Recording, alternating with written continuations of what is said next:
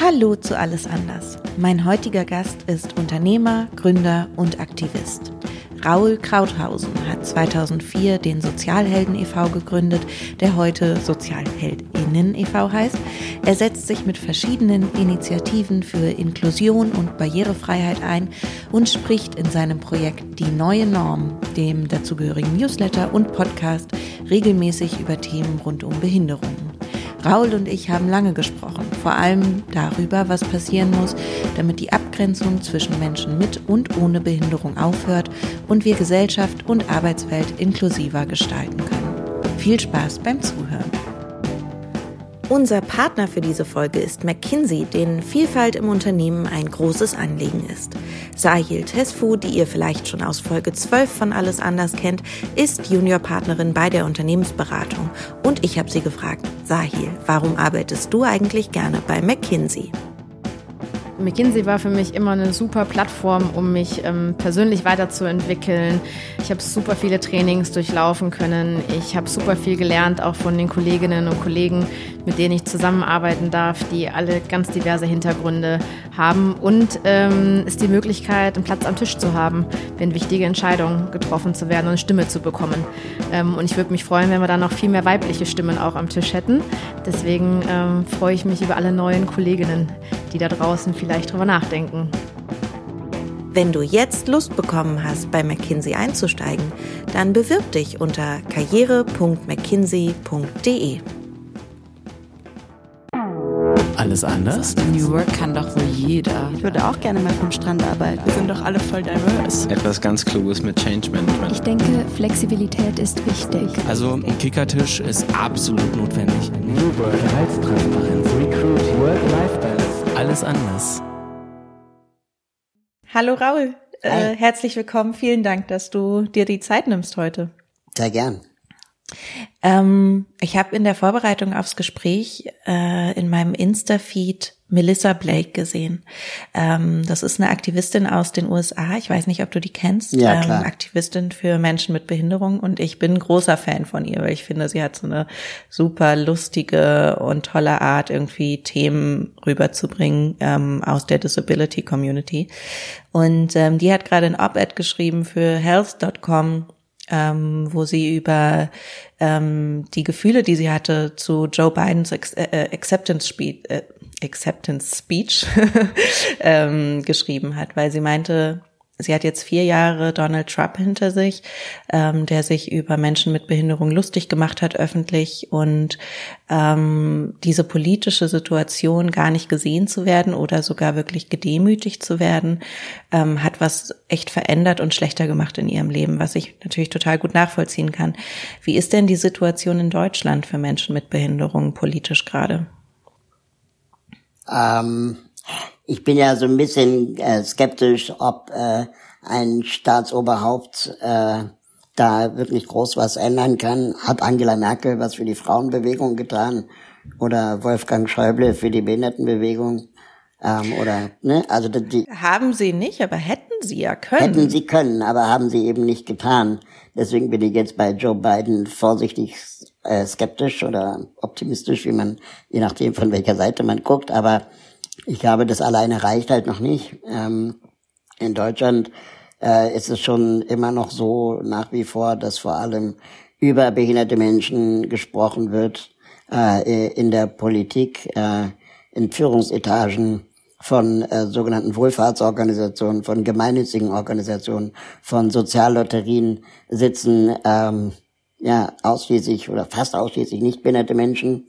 Ähm, und das ist ein, ein Problem. Und auch in der Politik, ähm, keine Ahnung, wenn man sich anschaut, der Behindertenbeauftragte der CDU-CSU hat keine Behinderung. Und ähm, da fragt man sich schon so ein bisschen, was für ein Mandat hat er dann eigentlich, um über das Thema sprechen zu können. Ähm, und ähm, wie, äh, wie, wie kann man das aufbrechen? Ähm, ich bin da, ich bin da ehrlich gesagt auch ein bisschen ähm, unsicher, weil zu sagen, ja, dann geht doch in die Politik, äh, trete doch Parteien bei, engagiert euch doch, ähm, auch wieder viel zu einfach ist, weil das auch nur geht, wenn man bestimmte Privilegien hat, wenn man Zeit hat, wenn man sich das finanziell leisten kann. Oder wenn, keine Ahnung, die Stammtischkneipe, in denen sich der Kreisvorstand einer SPD trifft, ähm, barrierefrei. Ähm, ob Gebärdensprachdolmetschung zur Verfügung gestellt wird oder barrierefreie Materialien. Das sind so viele Gründe, warum behinderte Menschen sich politisch nicht ähm, engagiert haben äh, in klassischen Wegen, in Parteien. Und vor allem ähm, die Forderung, sich doch politisch zu engagieren, äh, äh, meistens von etablierten Parteien, äh, verkennt total, dass Menschen mit Behinderung sich bereits über alle Maßen engagieren. Und zwar jede Form von äh, Mehraufwand, äh, behinderungsbedingten Mehraufwand, ist ja bereits ehrenamtliches Engagement. Ne? Also wenn ein Aufzug kaputt ist, äh, und ich einen Umweg fahren muss, dann habe ich eine halbe Stunde längeren Fahrtweg und das ist eine halbe Stunde Ehrenamt. Das kriegt niemand bezahlt und trotzdem muss ich mhm. pünktlich auf der Arbeit sein. Ähm, und die, das wird oft verkannt in diesen ganzen Forderungen des, des Engagements oder mehr Menschen mit Behinderung in, in Parteien und so weiter. Mhm. Aber das ist natürlich äh, ein bisschen eine Krux, ne? Auf der einen Seite zu sagen, das ist ähm, äh, das ist nicht zielführend, Menschen ohne Behinderung als ähm, Beauftragten für Menschen mit Behinderung einzusetzen.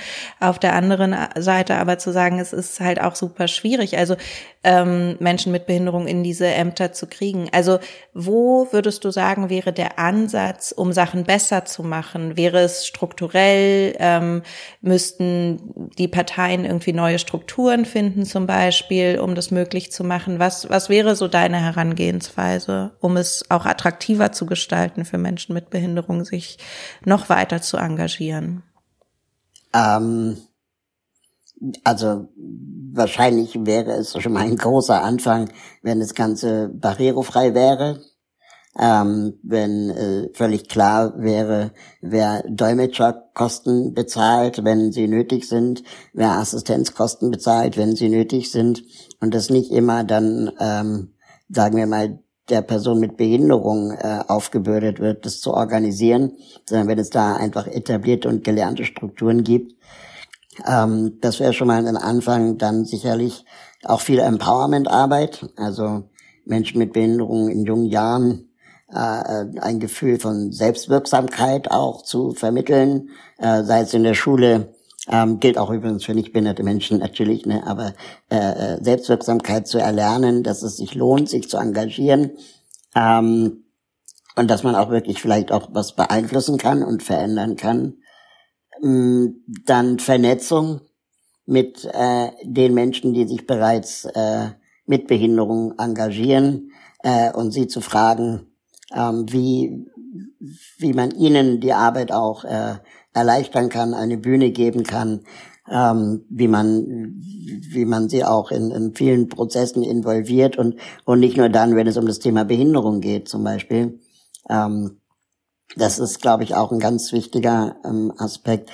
Aber am Ende des also Tages. Also du meinst, ähm, Bitte? Entschuldige, wenn ich dich unterbreche. Du meinst einfach, Menschen mit Behinderungen auf Bühnen zu bringen, aber nicht immer nur, um über ihre eigene Behinderung zu sprechen oder über die anderer, sondern über genau, also ganz normale Themen, alltägliche Themen. Wenn verkehrspolitische Themen besprochen werden, mhm. betrifft das natürlich genauso äh, Menschen mit Behinderungen wie, wie äh, Menschen ohne Behinderung. Wenn äh, wir über Schule diskutieren, wenn wir über Umweltschutz diskutieren, äh, äh dann äh, sollten behinderte Menschen auch ähm, gehört werden. Und äh, die Menschen gibt es ja, sie werden nur eben oft nicht gehört.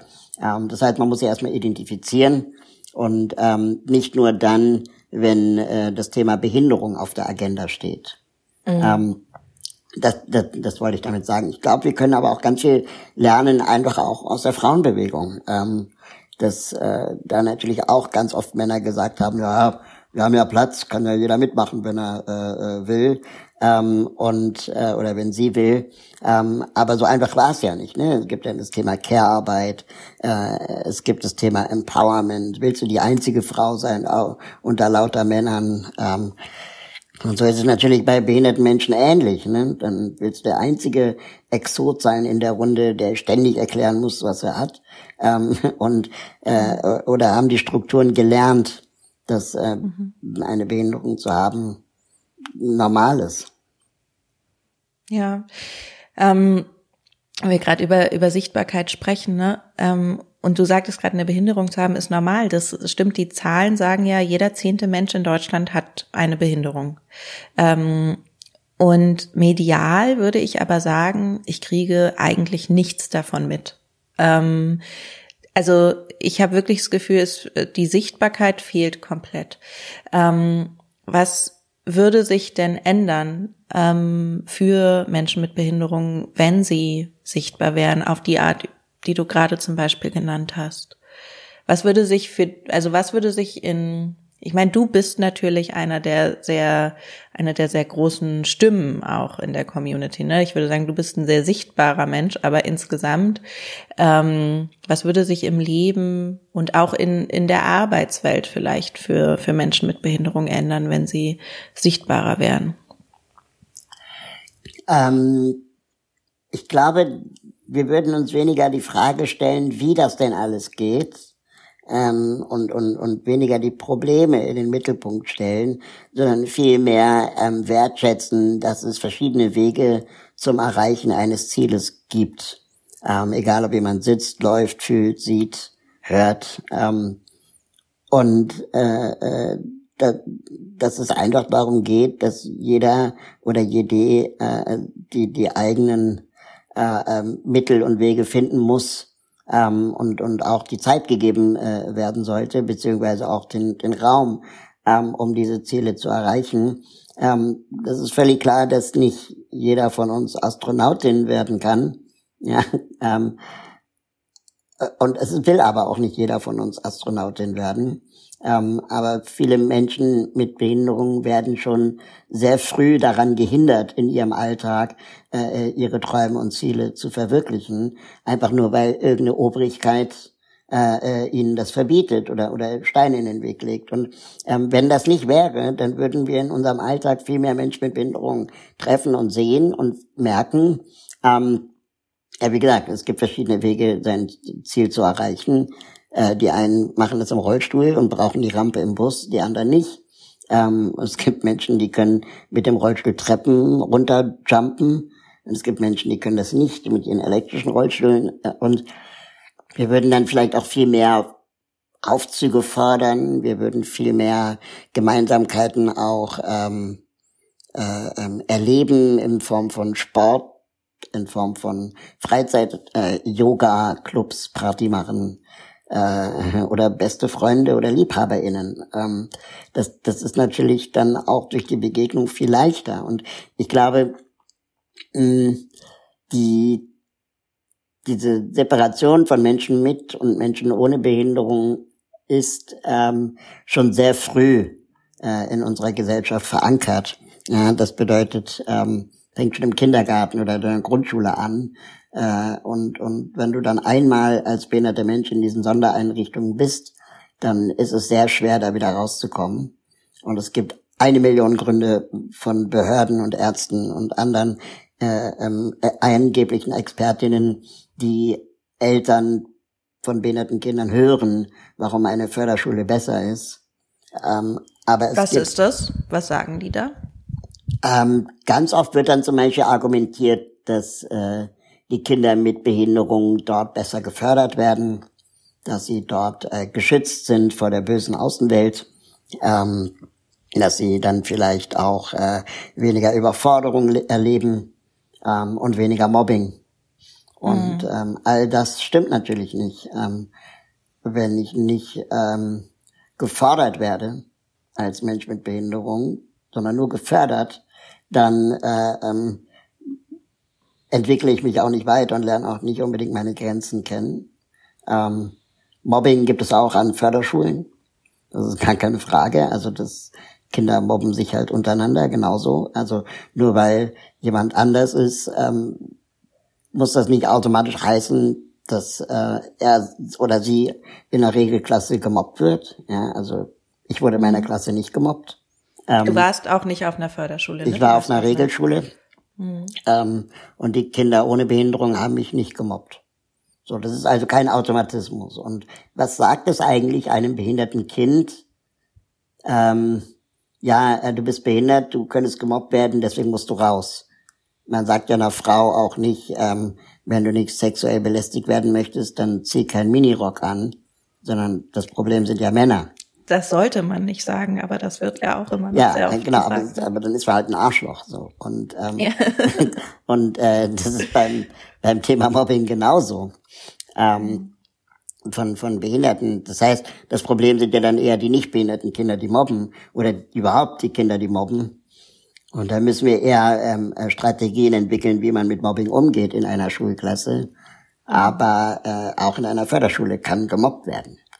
Mm, und am Ende des Tages wird mit diesem Schutzargument, dass behinderte Kinder geschützt werden in diesen Förderklassen, eigentlich die Mehrheitsgesellschaft geschützt und zwar vor der Begegnung mit dem Thema Behinderung und vor dem Verlassen von Komfortzonen, vor dem Anpassen, Verändern.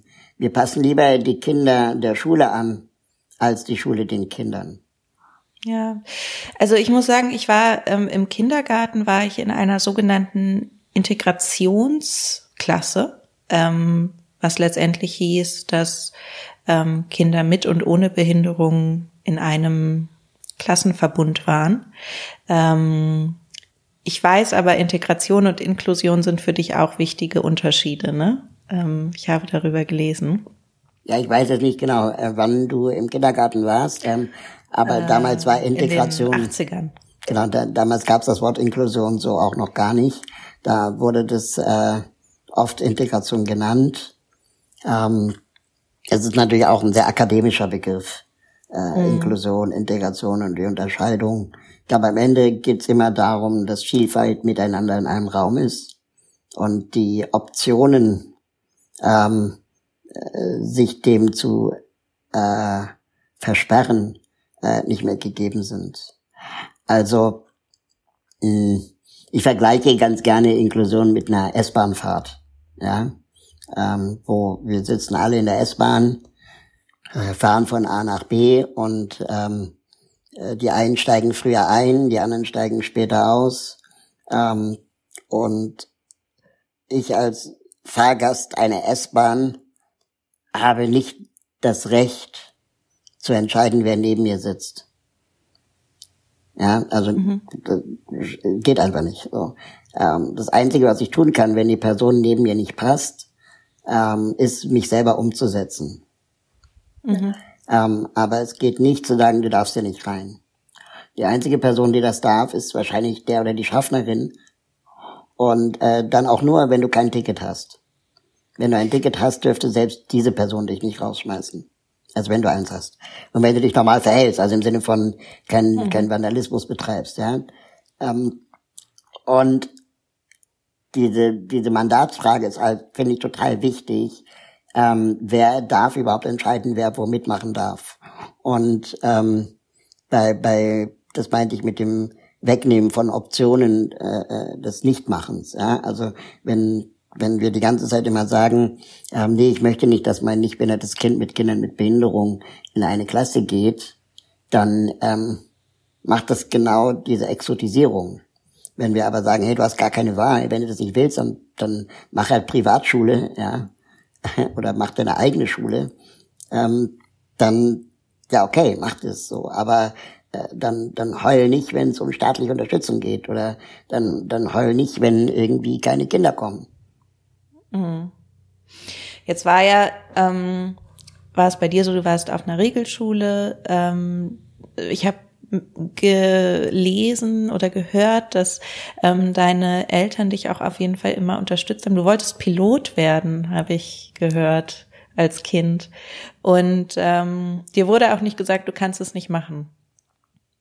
Genau, also was ich mit dieser Geschichte, also die Geschichte ist wahr, aber was ich mit dieser Geschichte immer ähm, äh, vermitteln möchte, ist, dass ich natürlich genauso kindische Ideen hatte wie äh, Kinder ohne Behinderung auch. Also Pilot werden. Ich glaube, jedes Kind will irgendwie irgendwann mal große Maschinen fahren, ja. Und ähm, meine Eltern wussten wahrscheinlich, dass es halt so eine, so eine Kindheitsspinnerei ist und äh, wollten mich aber eben auch testen, wie ernst ich es meine. Und ähm, ich kann mich erinnern, dass meine Mutter dann irgendwann mal gefragt hat, ähm, wie stellst du dir das eigentlich vor? Und dann habe ich gesagt, naja, wenn ich gelandet bin, dann holst du mich ab, so wie immer.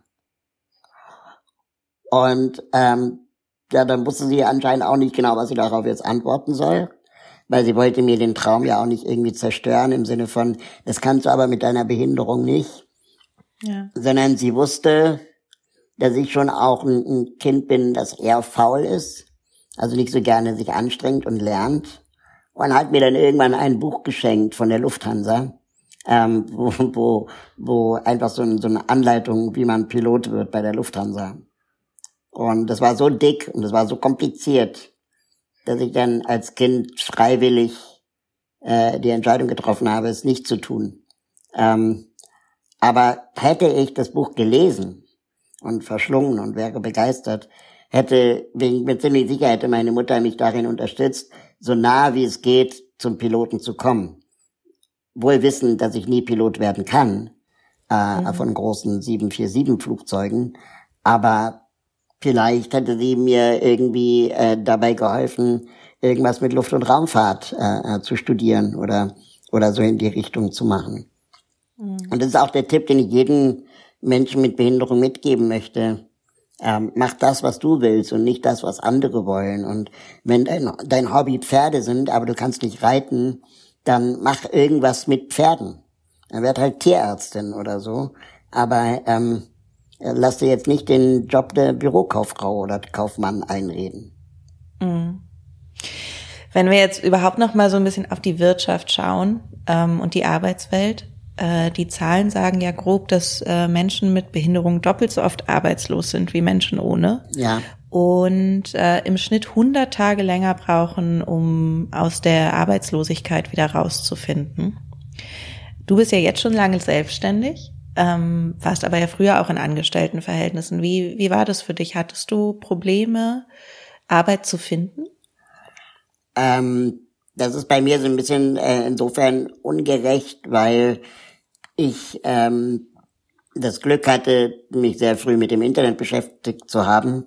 Äh, während des Studiums schon. Ich hatte Gesellschaft und Wirtschaftskommunikation studiert das ähm, also eigentlich Werbung ist, ja, und habe ich sehr früh auf Online Konzeption, Online-Programmierung von Websites und großen Kampagnen äh, ähm, konzentriert und spezialisiert gehabt. Und es war genau zu diesem Dotcom-Boom, wo dann mhm. überall äh, diese Webagenturen aus dem Boden sprießen wie Pilze. Und habe dann in einer, mit dem Praktikum angefangen in einer sehr großen Agentur, die hießen damals Argonauten. Ähm, und äh, habe dann dort von Praktikanten bis hin zum Freelancer vier Jahre gearbeitet, sehr viel Geld verdient in der Zeit, ähm, für einen Studenten zumindest, und ähm, wurde dann mehr oder weniger abgeworben äh, von äh, Radio Fritz in Berlin ähm, und sollte dann dort die Online-Abteilung mit aufbauen. Ähm, das heißt, ich hatte so gut, die einzige Bewerbung, die ich geschrieben hatte, war die für das Praktikum und die für ein Stipendium, ähm, aber nicht äh, für einen Job. Mhm. Aber auch fürs Praktikum, mm, also gut, dann sind deine, deine eigenen Erfahrungen wahrscheinlich ähm, nicht so richtig repräsentativ für die ähm, der Gesamtheit der Menschen mit Behinderung in diesem Land. Du hast ja aber sicherlich sehr viele ähm, Eindrücke von, von anderen Menschen in der Community, oder? Kannst du da vielleicht ein bisschen erzählen, wie sich das so gestaltet? Also ich kann sogar vielleicht auch von meiner Praktikumsbewerbung erzählen, dass ah ähm, ich in der äh, Agentur, wie alt war ich da, Anfang 20, äh, mich beworben hatte und ähm, dann natürlich wie jeder Mensch mit Behinderung vor der Frage steht, schreibe ich in die Bewerbung rein, dass ich eine Behinderung habe oder nicht. Ich muss es nicht. Ähm, Wäre aber irgendwie auch komisch, wenn man es nicht tut, weil dann verleugnet man äh, äh, ja irgendwie auch einen Teil von sich selbst. Und mhm. äh, vor allem, es wird sowieso früher oder später rauskommen. Ne? Und ähm, dann habe ich äh, meine Mutter gefragt. Und ähm, meine Mutter ist jetzt auch nicht allwissend, ja, Aber die hatte irgendwie, ich, was ich an ihr mag, ist ihren Pragmatismus.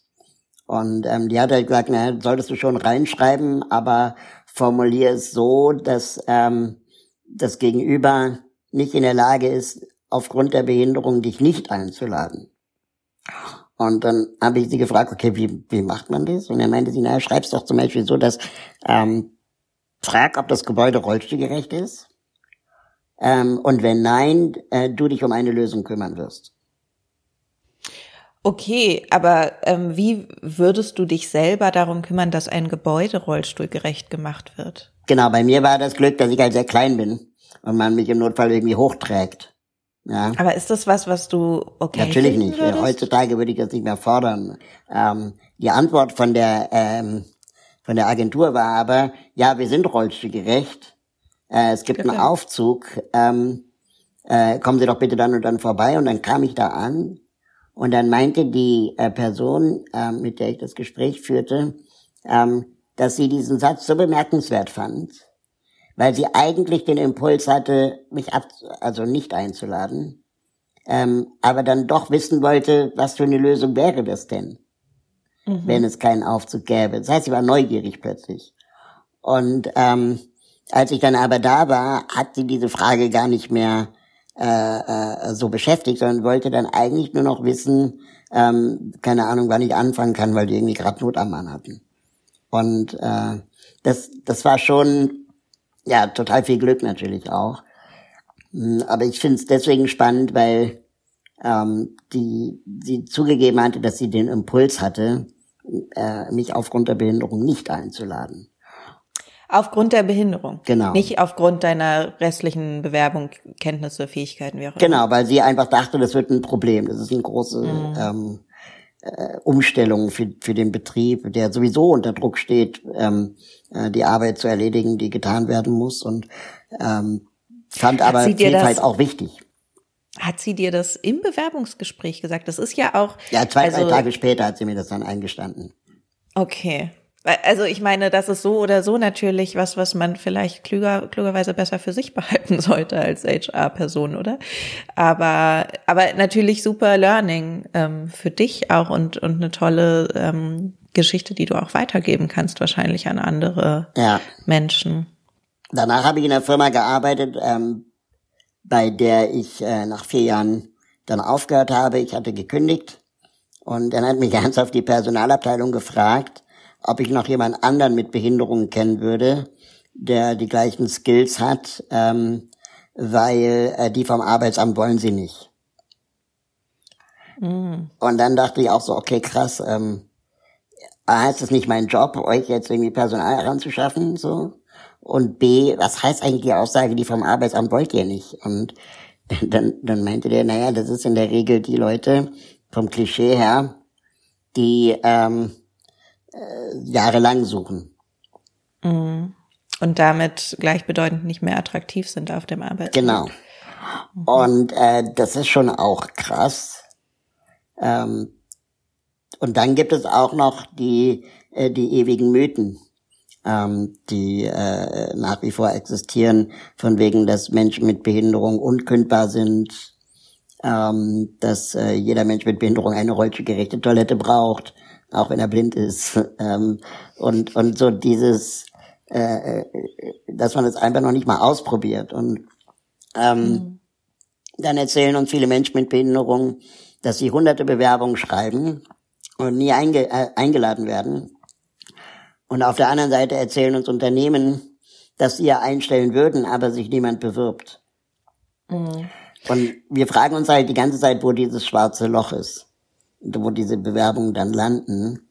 Und eine Theorie, die wir haben, ist, dass es oft schon am Bewerbungsportal scheitert. Ja, also dass dann das Portal von äh, großen Konzernen, die ja nur noch Online-Bewerbungen annehmen, ähm, einfach zum Beispiel nicht barrierefrei ist. Oder mhm. dass die Anforderungen so hart sind, dass Menschen mit Behinderung äh, einfach durchs Raster fallen, weil sie zum Beispiel keine Berufserfahrung hatten ähm, mhm. weil sie einfach nicht eingeladen wurden. Und dann ist es halt auch so ein so ein äh, Henne-Ei-Problem irgendwann. Selbst ja. bei anonymen Bewerbungen, wenn du keine Berufserfahrung vorweisen kannst, wirst du halt nicht eingeladen. Ja. Wie ist es, ähm, äh, wie könnte man denn so ein, so ein großes Bewerbungsportal zum Beispiel barrierefrei gestalten? Also was wären da, was sind die Barrieren? Ähm, also viele Portale sind einfach technisch nicht barrierefrei für blinde Menschen. Das fängt schon beim Capture an, ja, also äh, oder geht über das PDF-Upload. Äh, äh, PDFs zwingend äh, ähm, zu machen, ist für viele Menschen auch ein Problem. Es gibt Menschen, die ähm, am liebsten sich, äh, ähm, sagen wir mal, persönlich bewerben, ähm, weil sie zum Beispiel, wenn sie die gehörlosen äh, Gebärdensprache äh, ähm, benutzen, ähm, auf der Schriftsprache nicht so mächtig sind. Ähm, das sind dann wieder ausschließende Faktoren. Dann hat es aber auch ganz viel mit Resilienz zu tun. Also wenn Menschen mit Behinderung sich Dinge nicht zutrauen, obwohl sie sicherlich in die engere Wahl kommen könnten. Ähm, und was ich mir wünschen würde, wäre von Unternehmen ähm, auch mehr Flexibilität, wenn es um, um Sonder Bedarfe geht. Diese Sonderbedarfe heißen ja nicht zwangsläufig, dass das jetzt immer ein Sonderbedarf ist, sondern in der Ausnahmesituation Bewerbung vielleicht ein Sonderbedarf ist, bis man Strukturen entwickelt hat, ähm, die äh, diese Sonderbedarfe abbilden können. Und es macht schon ähm, äh, oder ist schon auf, auffällig, dass Großkonzerne, ähm, die einfach schon größere Personalabteilungen haben, haben und vielleicht auch Strukturen entwickeln konnten, ähm, verschiedenste Formen von Behinderungen im Betrieb äh, zu beschäftigen, dass die oft eher ihre Quoten erfüllen ähm, als kleine und mittelständische Unternehmen. Und ähm, ein Ansatz könnte sein, PersonalerInnen zum Beispiel zu schulen, ähm, worauf man achten kann, wie man Bewerbungen äh, möglichst äh, ähm, äh, so formuliert, dass sie auch Menschen mit Behinderung willkommen heißen. Ähm, mhm. Es geht weiter über die Bildsprache, die man benutzt äh, bei den Fotos auf der Website. Ähm, wenn man von Diversität spricht, dann eben nicht nur Männer und Frauen abzubilden, ja, sondern auch äh, Menschen mit Behinderung. Das ist auch ein schwieriges Thema, das ich gerade beobachte, dass Vielfalt und Diversität eigentlich nur noch Männer und Frauen meint ähm, und nicht äh, Behinderung äh, mit einschließt und, und Behinderung, braucht man sich mal alle Konferenzen angucken, ähm, die gerade zum Thema sind, ist Behinderung immer das als letzte genannte Merkmal, wenn überhaupt. Ähm, also LGBT, IQ plus und Trans und so, findet alles viel früher statt. Ähm, ja. Aber Behinderung so gut wie gar nicht mehr. Und das ist so eine große Sorge, die ich gerade habe, dass da behinderte Menschen einfach in dem Kontext, in dem Diskurs vergessen werden.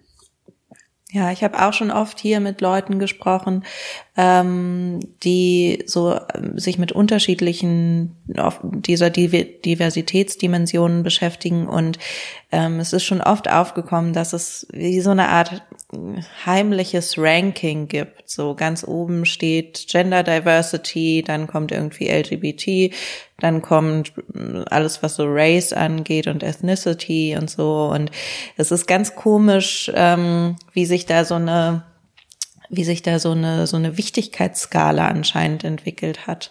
Ich habe so ein bisschen die die Theorie ähm, oder nicht nur ich, sondern äh, auch einige andere ähm, zum ersten Mal ein bisschen von Konstantin Grosch gehört, ähm, dass Behinderung deswegen als letztes genannt wird, weil das oft mit Geld verbunden wird. Ne? Mhm. Also ähm, Barrierefreiheit herzustellen ist erstmal aufwendig und kostet Geld. Wenn du die Behindertenquote nicht erfüllst, musst du Geld bezahlen. Ähm, und das ist einfach eine größere Abwehr äh, äh, Reaktion dadurch entsteht, weil zu sagen, ja klar können bei uns Frauen arbeiten, kostet den Betrieb wahrscheinlich jetzt so auf den ersten Blick äh, nicht unbedingt mehr, außer dass du vielleicht mehr Teilzeit hast oder so, aber das ist ähm, am Ende auch doppelt und dreifach vom, vom Staat gefördert. Ähm, ja. Und das ist beim, beim Thema Behinderung oft ein viel bürokratischerer Aufwand, ähm, als äh, wenn es um Teilzeit geht. Und das ist sicherlich ein Ding und das andere Ding psychologischer Natur ist, ähm, dass die Anwesenheit von Behinderung in einem Raum für viele Menschen so fremd ist, dass sie ähm, vielleicht auch Angst vor der eigenen Verwundbarkeit und Verletzlichkeit haben und, und sie präsentiert bekommen. Hm. Das ist ja aber auch wieder, da kommen wir wieder zu dem, was du vorhin schon gesagt hast. Ne? Ähm, es fängt eigentlich wahrscheinlich im, im frühen Kindesalter an, ähm, alle Menschen zusammenzubringen, um genau diese Berührungsängste oder Ängste irgendwie äh, nie aufbauen zu können. Genau. Oder? Ja. Und bei, ähm, da zitiere ich immer ganz gerne den äh, Schulpsychotherapeuten meiner Grundschule, Fred Siebert, ähm, der äh, ähm, ja eine Koryphäe der Inklusionspädagogik in Deutschland ist. Und äh, mir war gar nicht klar, dass die Schule, auf der ich war, eine besondere Schule ist, ähm, weil sie Kinder mit und ohne Behinderung gemeinsam beschult hat. Und dieser ähm, Schulpsychotherapeut hat mal auf einem Vortrag vor ein paar Jahren gesagt, dass natürlich auch an der Fleming-Grundschule ähm, Inklusion sich weiterentwickelt hat. Und ähm, früher ging es halt um Kinder mit und Kinder ohne Behinderung gemeinsam in einer Klasse. Aber jetzt geht es zum Beispiel auch um Intersektionalitäten, also mhm. Kinder mit Migrationshintergrund und Behinderung zum Beispiel. Oder aber, und das fand ich sehr beeindruckend, Kinder, die wahrscheinlich im Laufe des Grundschulalters sterben werden. Dass die auch an die Grundschule kommen. Und er meinte, das ist, hätte er nie gedacht, dass es so ein großes Thema in der Schule wird, ähm, dass ähm, er als Schulpsychotherapeut eigentlich für Jugendliche plötzlich ganz viel äh, äh, ähm, seelische und psychische Arbeit machen musste mit den LehrerInnen und mit den Eltern. Mhm. Ähm, weil natürlich das Thema Tod für total viele Menschen so weit weg tabuisiert wird, dass ähm, er dann erzählt hat, diejenigen, die die größten Probleme hatten mit dem Thema, die Erwachsenen waren, vor allem LehrerInnen ab 50. Und ähm, die Kinder hingegen äh, äh, das total schnell äh, angenommen haben, dieses Thema. Und, und, und natürlich waren sie traurig, wenn jemand nicht mehr kam und weil er gestorben ist. Äh, und die haben auch geweint und das war auch alles ganz schlimm. Aber sie haben von frühen Jahren an schon gelernt, dass es das Thema Tod gibt.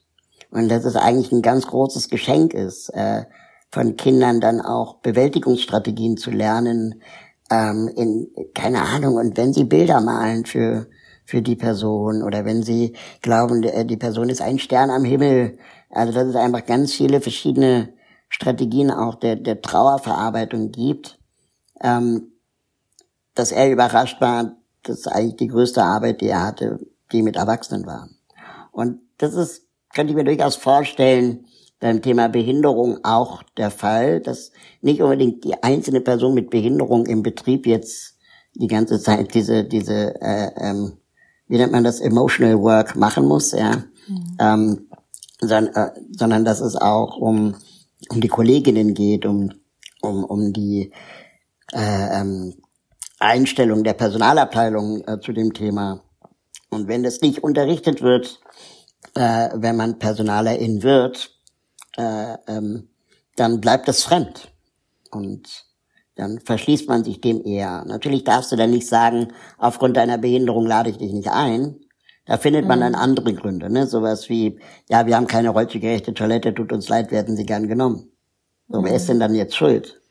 Ähm, der, der Architekt des Gebäudes oder die Personalabteilung oder der Staat, weil er es nicht verpflichtet hat. Ähm, und, und so kann man immer äh, ähm, sich drumherum manövrieren, ähm, anstatt die Frage zu stellen, okay, wie bauen wir denn eine rollstuhlgerechte Toilette ein? Ja. Ähm, sag mal, äh, ich habe gelesen, dein Verein Sozialhelden ähm, hat eine Umfrage durchgeführt ähm, unter arbeitssuchenden Menschen mit Behinderung.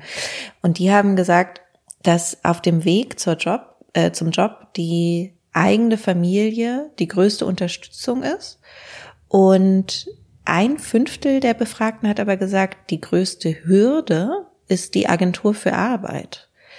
Ähm, Und ich habe das gar nicht richtig verstanden. Was, was, was stellt da die Agentur für Arbeit für Hürden in den Weg?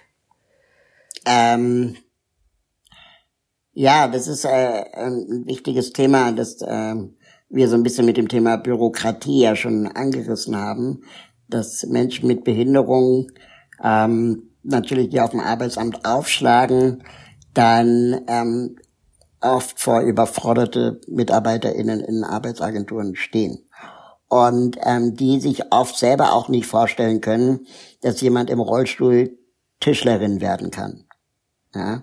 Sondern dann eher sagen, sitzt im Rollstuhl, muss was am Computer machen.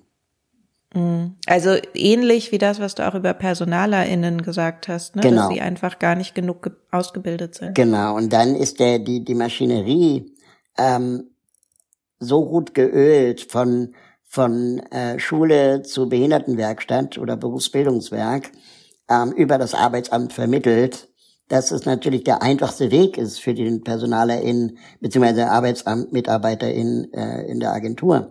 Ähm, dass sie dann sagt, ja, machen Sie doch eine Ausbildung zur Bürokauffrau im Berufsbildungswerk da und da.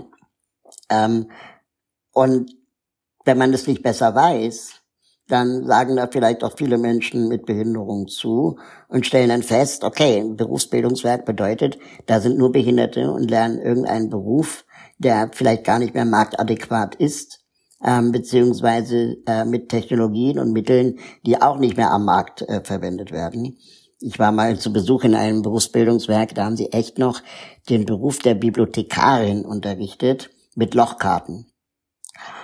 Und ähm, ich weiß nicht, aber ich glaube, selbst ich habe in meiner Grundschulzeit äh, gelernt, dass es sowas wie Datenbanken und SQL gibt, ähm, dass, dass man das nicht mehr mit Lochkarten macht, ja. Äh, und, und das wird aber, aber teilweise immer noch unterrichtet.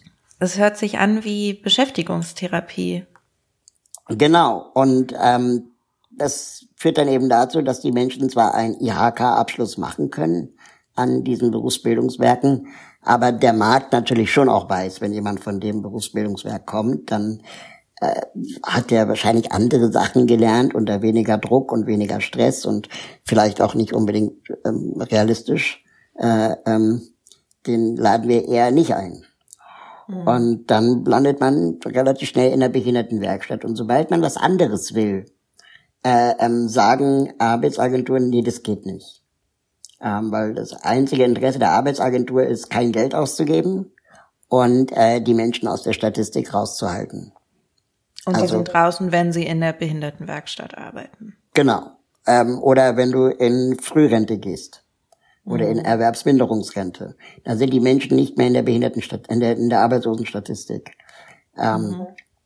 Und das ist natürlich ein Interesse, dass die Zahlen gut aussehen äh, kann man jetzt so dem einzelnen Mitarbeiter nicht unterstellen, diese böse Absicht, aber er oder sie steht ja auch unter Druck.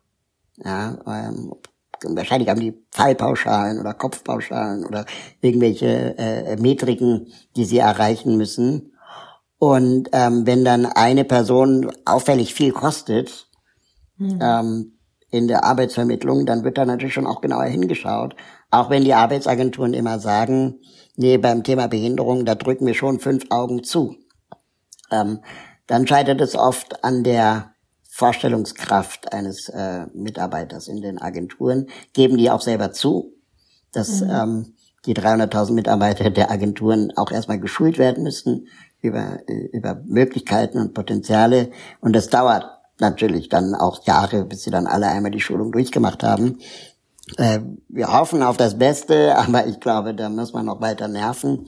Ähm, und das ganze Förderinstrument, und das ist auch nochmal ein ganz wichtiger Punkt, basiert darauf, dass du machst halt diesen, diesen ähm, One-Shot-Erfolg. Ja, also du hast dann, du kriegst dann vom Arbeitsamt meinetwegen die Ausbildung zur Tischlerin bezahlt ja, mit allen Umbaumaßnahmen und so weiter.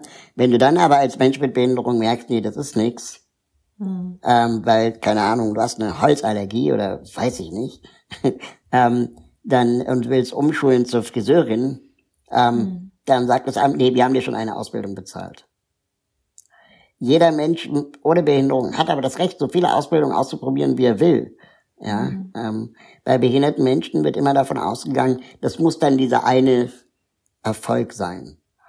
Und dann nimmt man eher den, wo die, das Risiko zu scheitern am niedrigsten ist.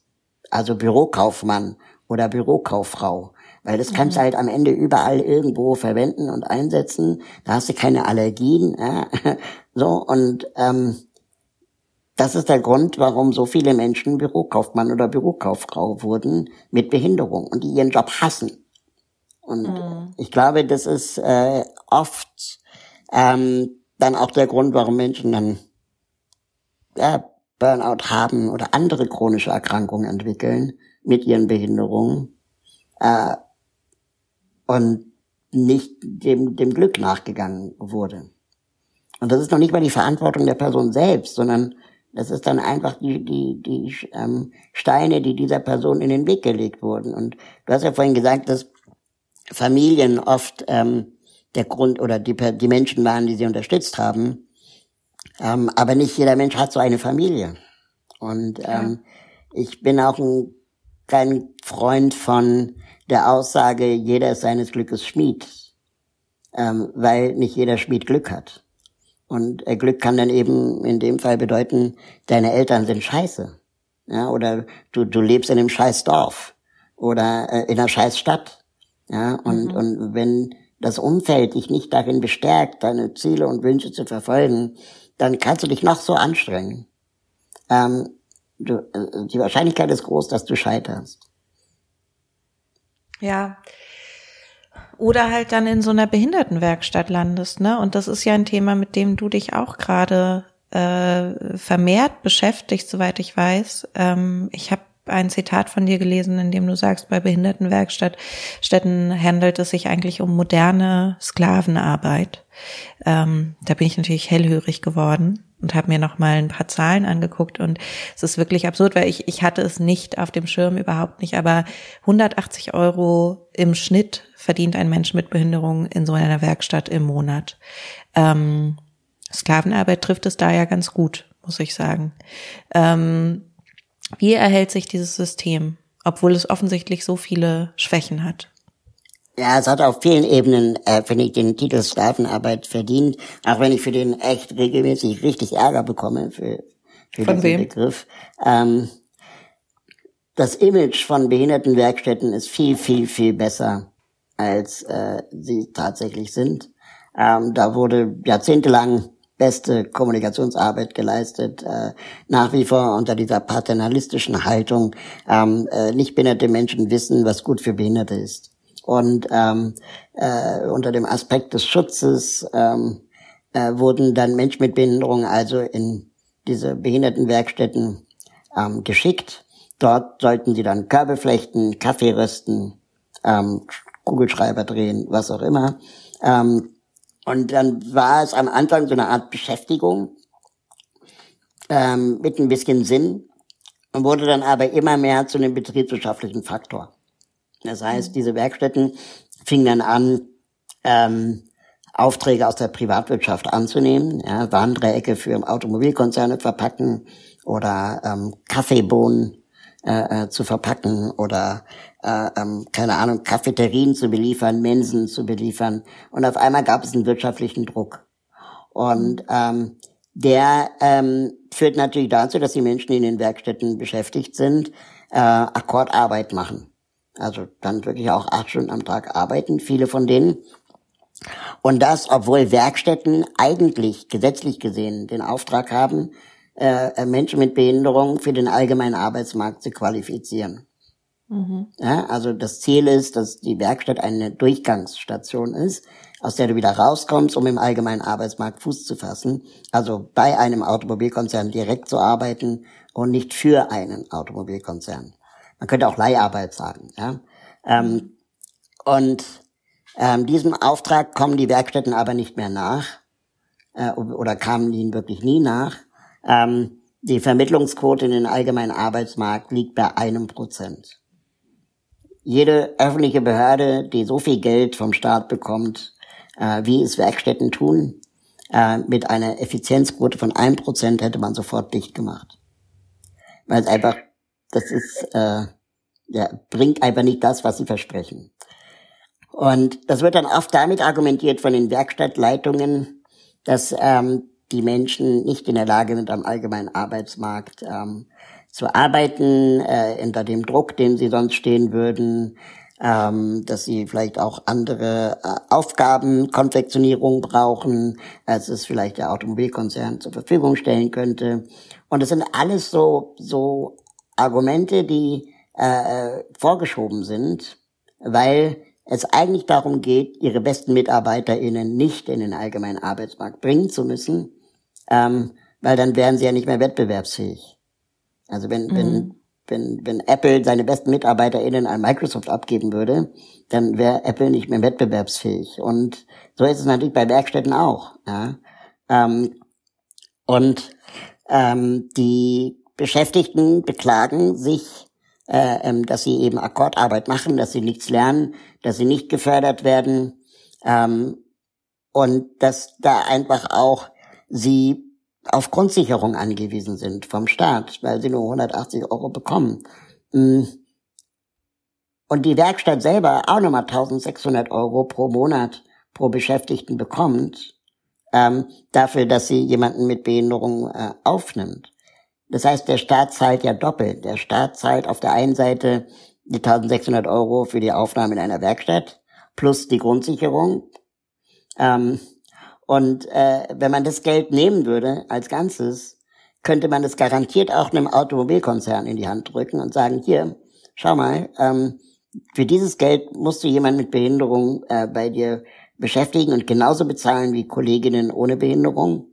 Ähm, machst du das dann?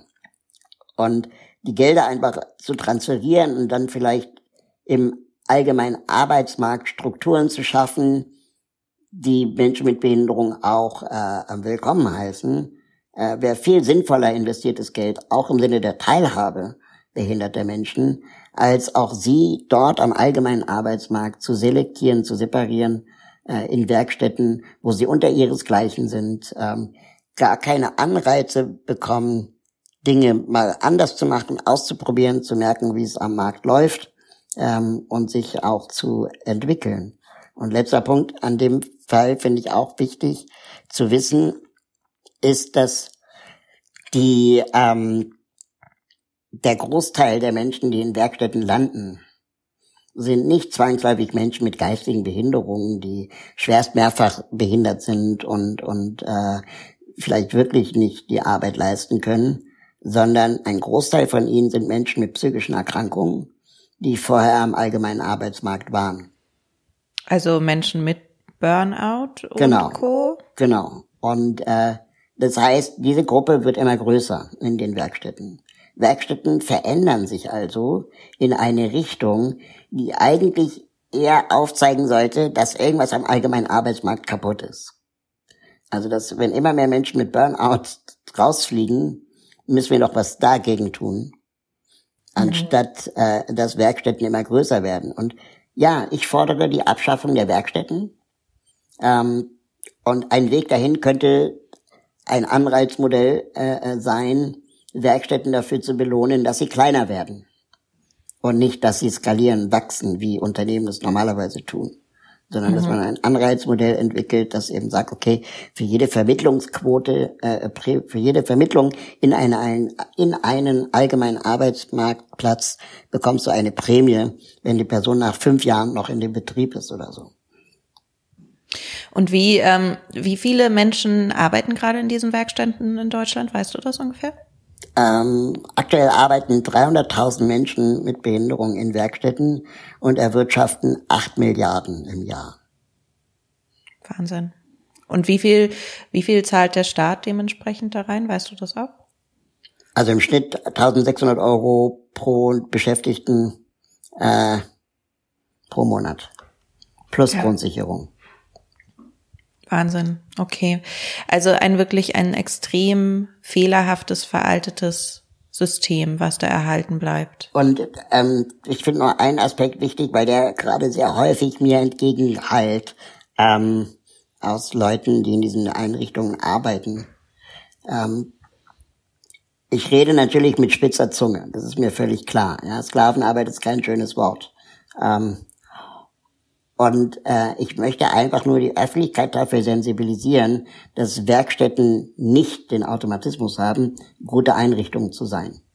Ähm, und wenn von mir immer erwartet wird, von den Menschen, die in diesen Einrichtungen arbeiten, als BetreuerInnen, als PflegerInnen, als AusbilderInnen, ähm, dass ich äh, ähm, doch mal differenzieren solle, das wird mir immer gesagt, ja, von wegen, ja, Raul, du im Rollstuhl, du kannst natürlich irgendwie vom hohen Ross sprechen, du kennst ja die Menschen hier in den Einrichtungen nicht.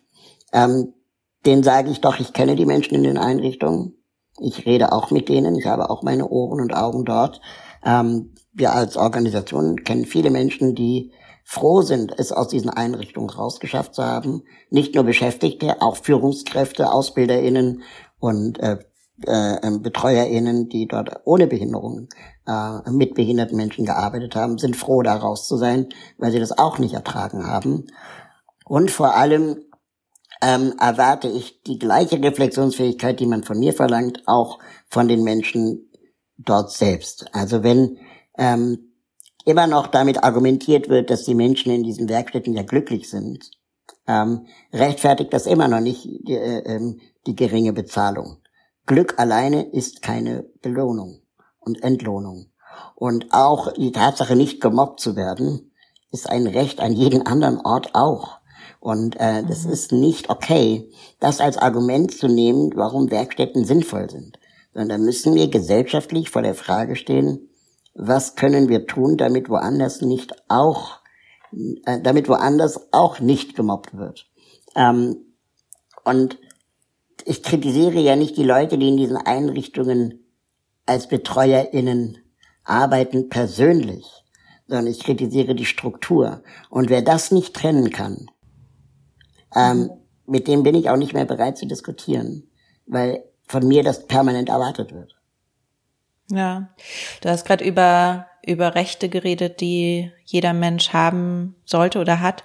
Ähm, was ja auch ein großer Punkt ist für Menschen mit Behinderung, für Frauen mit Behinderung vor allem, ist, dass sie einem stark erhöhten Risiko ausgesetzt sind, Opfer von Gewalt und sexualisierter Gewalt zu werden. Ähm, und äh, ich habe auch ein Zitat gefunden aus einer Studie äh, des Bundesfamilienministeriums, das sagt, Frauen, die in Einrichtungen der Behindertenhilfe leben und arbeiten, sind in hohem Maße Gewalt ausgesetzt. Ähm, das sind ja wieder ähnliche Einrichtungen, über die wir da gerade auch schon gesprochen haben. Wie hast du Ideen dafür, wie man dann besonders Frauen mit Behinderung auch nochmal schützen kann vor solchen Situationen, vor Übergriffen? Ähm, ich glaube, es ist total wichtig, hier von einer, ähm, also über eine Deinstitutionalisierung nachzudenken. Ähm, man spricht ja von sogenannten totalen Institutionen, äh, wenn es um, um Werkstätten geht. Ähm, das bedeutet, äh, die Menschen leben, arbeiten äh, dort, äh, leben, leben und arbeiten am gleichen Ort. Ja, ähm, sind dann oft am Stadtrand gelegene Gelände, diakonische Werke, ähm, äh, Malteserwerke, wie auch immer, ein Hochhaus, oben wird gewohnt, unten wird gearbeitet. Ähm, und es gibt so gut wie keine ähm, keine, äh, ähm, sagen wir mal, Pendelbewegung von den Menschen. Und das ist alles ein geschlossenes System. Das heißt, äh, Unrecht, das in diesen Einrichtungen geschieht, gelangt nicht nach außen, weil die einzige Stelle nach außen ist die Pressestelle. Und ähm, wenn die Person mit Behinderung, die Frau mit Behinderung, ähm, aber zum Beispiel jeden Tag den Bus nehmen müsste, um zur Arbeit zu kommen, wie jeder Mensch ohne Behinderung auch, ähm, also den ÖPNV, hatte natürlich viel mehr Möglichkeiten, sich extern Hilfe zu suchen.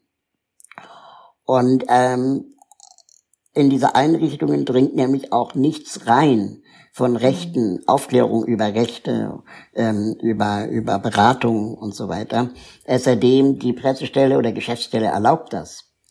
Ja. Das heißt, wenn du als Journalistin jetzt zum Beispiel erfahren willst, wie geht es den Menschen in Einrichtungen, kommst du an der Pressestelle nicht vorbei und die Pressestelle schickt dir nur Poster Childs. Also die mhm. guten Beispiele. Ja, jetzt an die Skandale kommst du gar nicht ran. Und an die Alternativen zu Werkstätten oder zu Wohnheimen kommst du als Bewohner in diesen Einrichtungen auch nicht ran. weil sie dir natürlich vorenthalten werden oder irgendwie in einem, am schwarzen Brett ganz oben hängen, wo du gar nicht rankommst oder man dann dir sagt, wenn du wissen willst, was da steht, ja, das erkläre ich dir morgen. Ähm, so, und ich habe das am eigenen Leib erlebt. Ich war für fünf Tage äh, äh, undercover in einem Behindertenheim. Ähm, kann man sich angucken unter heimexperiment.de. Und da habe ich zum ersten Mal gemerkt, was das bedeutet, wenn Menschen nicht über ihre Möglichkeiten aufgeklärt werden, dass die dann nämlich sich mit dem zufrieden geben, was sie vorfinden. Und das ist eigentlich nichts anderes als das Stockholm-Syndrom. Ähm, was nicht bedeutet, dass die Menschen äh, alle misshandelt werden. Das bedeutet einfach nur, wenn morgens um acht alle Menschen frühstücken, weil da einfach Frühstückszeit ist, dass du nach drei Tagen auch um acht Uhr morgens Hunger entwickelst, weil immer gefrühstückt wird. Auch wenn du nie zuvor um acht Uhr morgens gefrühstückt hast, passt dein Körper sich biologisch an. Mhm. Und ähm, ich habe das, wie gesagt, über fünf Tage da und plötzlich habe ich um acht Uhr morgens gefrühstückt und um 19 Uhr gab's Abendessen und um 21 Uhr war ich im Bett. Obwohl ich normalerweise um ein Uhr nachts ins Bett gehe. Aber diese fünf Tage haben gereicht, um in der Hinsicht mein, mein Biorhythmus zu brechen, ähm, der eigentlich ein anderer ist. Und mhm. das, wenn ich nicht weiß, was für Rechte ich habe, dann hinterfrage ich sie auch nicht. Das ist diese Tellerrand-Thematik. Ähm, was ja. der Bauer nicht kennt, frisst er nicht so. Ja, und äh, dieses Hinterfragen ist ja auch was, was man lernen muss. Ne? Das hat man, ähm, das hat man ja nicht unbedingt angeboren. Ähm, und also hab, da muss man ja auch die Befähigung für bekommen irgendwann. Als ich Kind war, das ist ein bisschen was Persönliches, aber als ich Kind war, konnte ich mir nie vorstellen, dass sich jemals irgendjemand anderes als meine Eltern um mich kümmern. Also es war, es war die schlimmste Vorstellung, die ich hatte. Auf Toiletten gehen, auf Toilette gehen, tragen, anziehen. So, das heißt, ich habe so ähm, äh, ähm, an meinen Eltern geklammert, vor allem an meiner Mutter, dass ähm, sie große Probleme hatte, andere Bezugspersonen für mich ähm, einzuführen.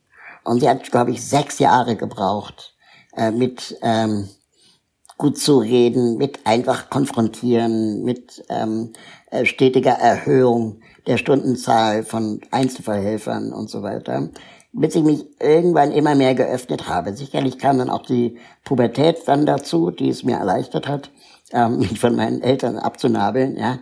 Aber ähm, das hat sehr viel gebraucht. Und irgendwann hatte ich dann acht Stunden am Tag ein Zivi. Und irgendwann konnte ich auf Partys gehen, ohne dass meine Mutter mich abends abholen muss.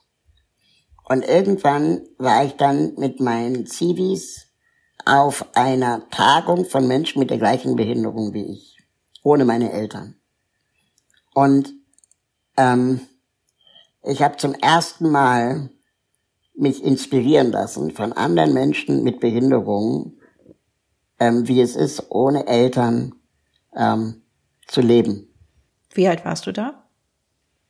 17, 18, so in dem, nee, nee, 22, 22 war ich.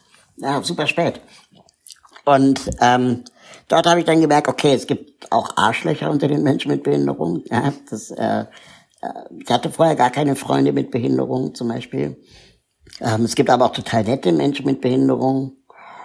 Und ich habe mich immer mehr mit meiner eigenen Behinderung dann auch auseinandergesetzt, allein dadurch, dass ich andere Menschen in anderen Lebensumfeldern äh, kennengelernt habe. Und am meisten gelernt habe ich witzigerweise von Freunden mit einer ganz anderen Behinderung. Also noch nicht mal mit der gleichen, sondern mit einer anderen, die auch auf Assistenz angewiesen waren.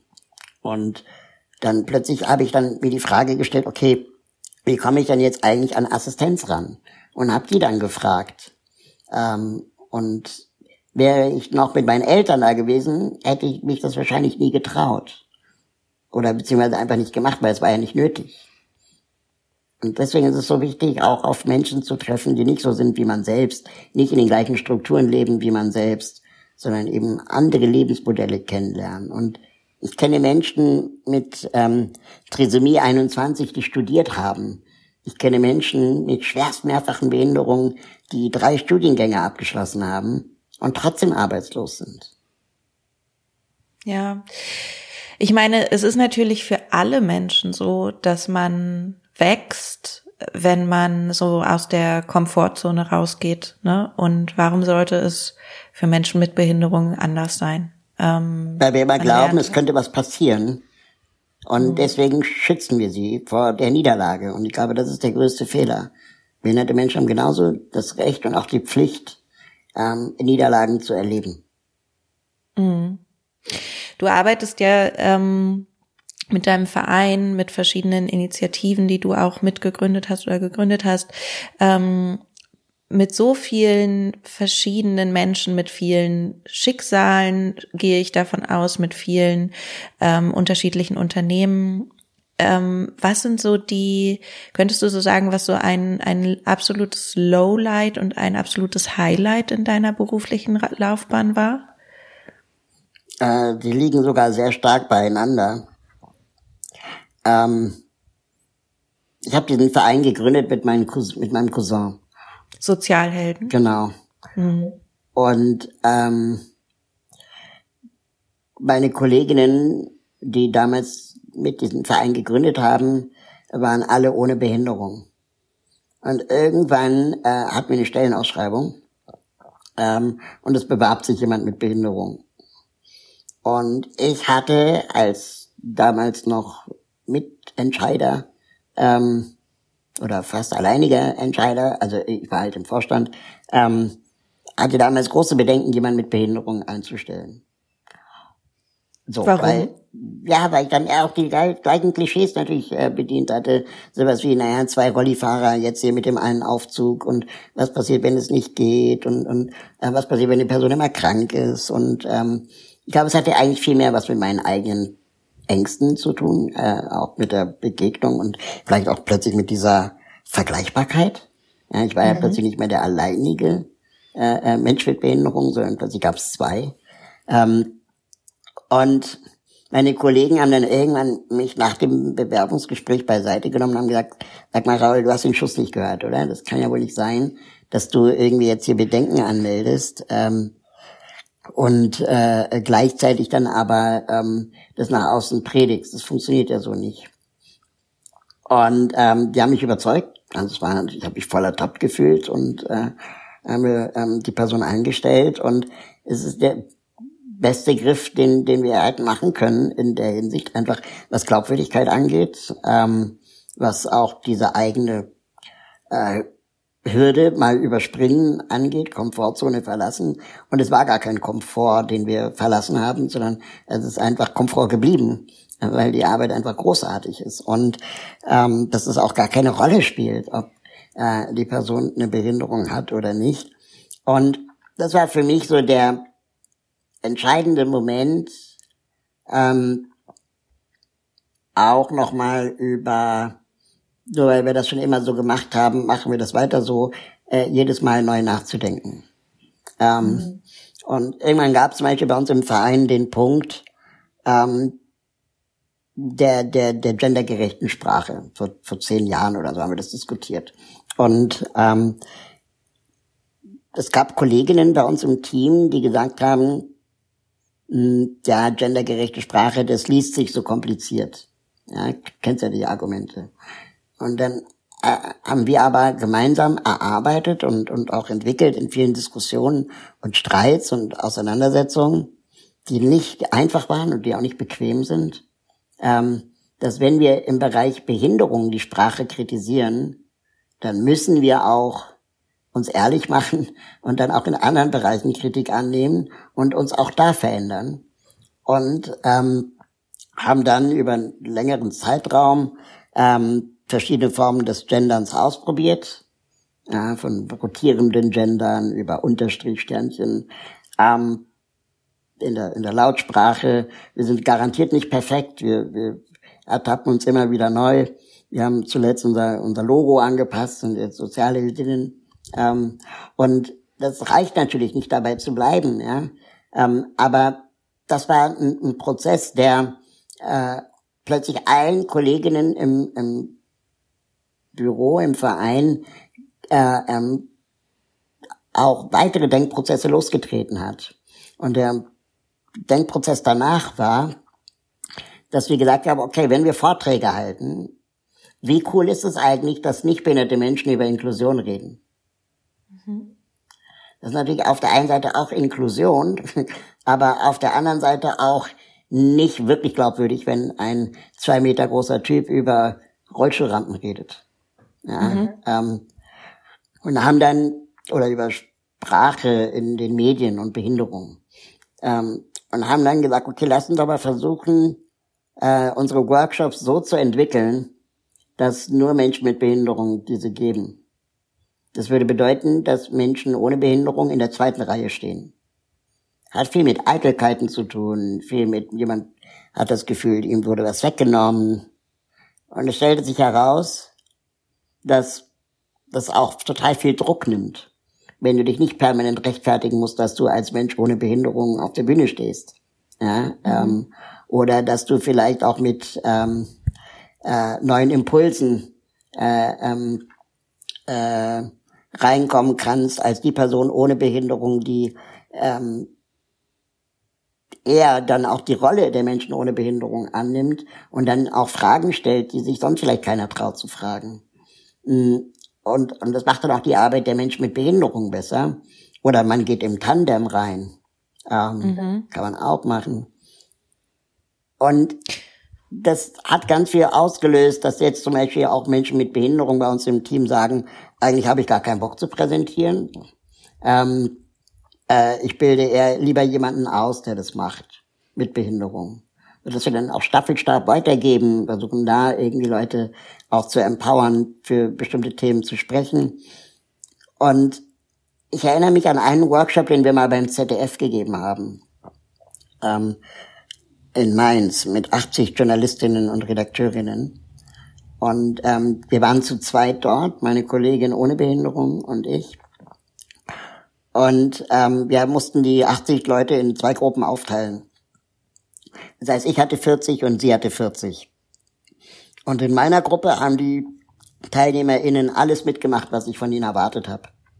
Ja, so Aufgaben bearbeitet, Themen besprochen und so. Aber in ihrer Gruppe hat sie eine Stunde gebraucht, um die nicht behinderten Kolleginnen, ähm, sagen wir mal, in ihrer Neugier zu befriedigen, wie es ist, mit behinderten Kollegen zusammenzuarbeiten. So, das heißt, sie hatte richtig viel äh, äh, Neugier in ihrem Raum, die bei mir gar nicht rauskam, weil sie sich vielleicht nicht getraut haben oder was auch immer. Und das hat sie mhm. mir dann in der Pause erzählt. Und dann haben wir ganz spontan die Räume gewechselt. Ähm, das heißt, sie hatte meine Gruppe und ich hatte ihre Gruppe, sodass dann meine Gruppe auch die Möglichkeit bekam, diese Fragen zu stellen und ihre Gruppe endlich mal die Aufgaben gemacht hat, so ungefähr.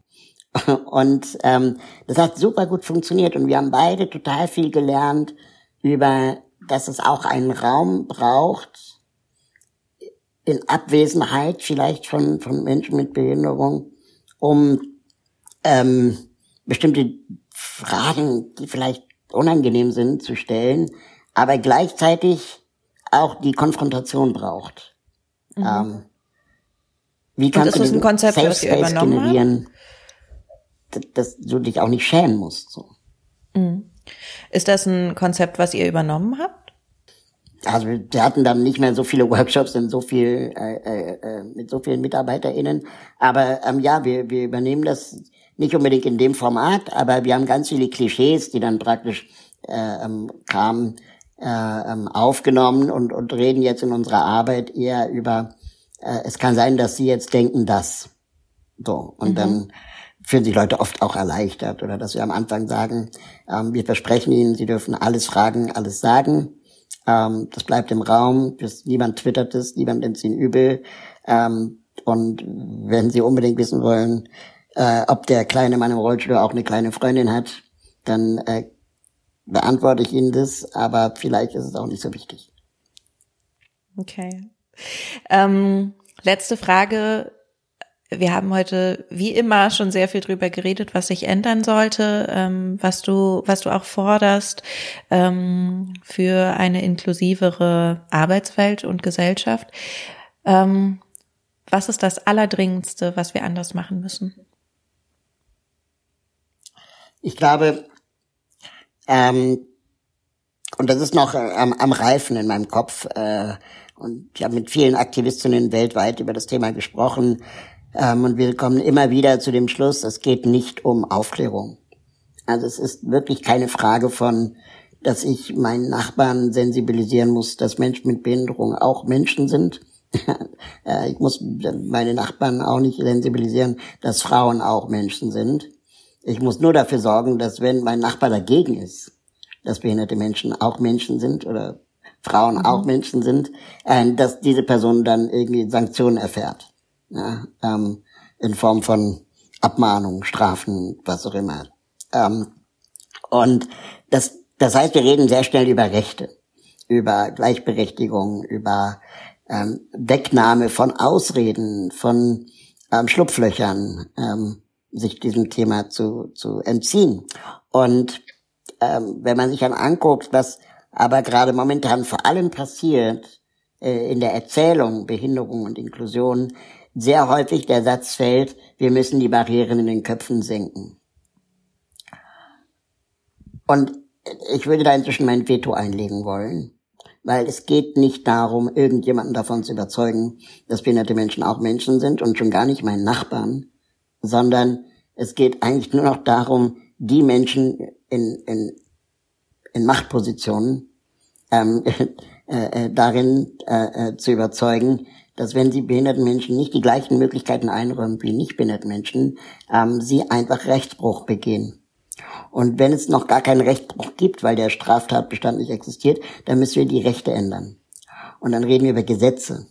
Und dann reden wir über Antidiskriminierungsgesetze. Und dann reden wir über Verpflichtung zur Barrierefreiheit Gesetze.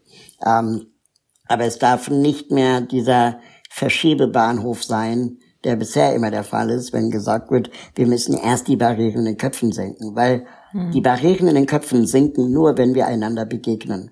Das war das, was ich vorhin erzählt habe mit den sterbenden Kindern in Grundschulklassen. Ja. Erst diese Begegnung lässt uns alle die Barrieren in den Köpfen zum Thema Tod sinken. Ähm, aber nicht in der Theorie. Kein Bilderbuch, keine Plakatkampagne, kein Werbespot, keine Konferenz, kein Workshop kann äh, diese Lernerfahrung machen wie die Begegnung.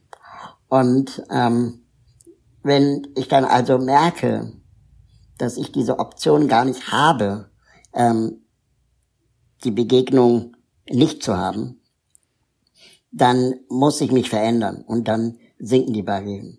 Ein Beispiel, das ich da immer ganz gerne bringe, weil ich das auch sehr häufig gefragt werde, äh, was denn in Deutschland schon erreicht wurde, ähm, vergleiche ich das ganz gerne mit äh, der Barrierefreiheit der BVG-Busse in Berlin, ja, von, von öffentlichem Personennahverkehr. Die wurden in den 90er Jahren in Berlin angeschafft, ähm, aber nicht, weil die BVG irgendwie ein Herz für Behinderte hatte, sondern weil die Umweltauflagen in der Stadt so streng waren für die Innenstadt, ähm, dass sie neue Busse anschaffen mussten, die diese Umweltauflagen erfüllt haben. Und die hatten zufällig Rampen. So, das heißt, das trojanische Pferd war äh, äh die Rampe beim Umweltschutz. Ja? Ähm, und plötzlich hatten alle Busse in sehr kurzer Zeit Rampen bekommen. Und das hat dazu geführt, dass behinderte Menschen angefangen haben, Busse zu fahren und nutzen.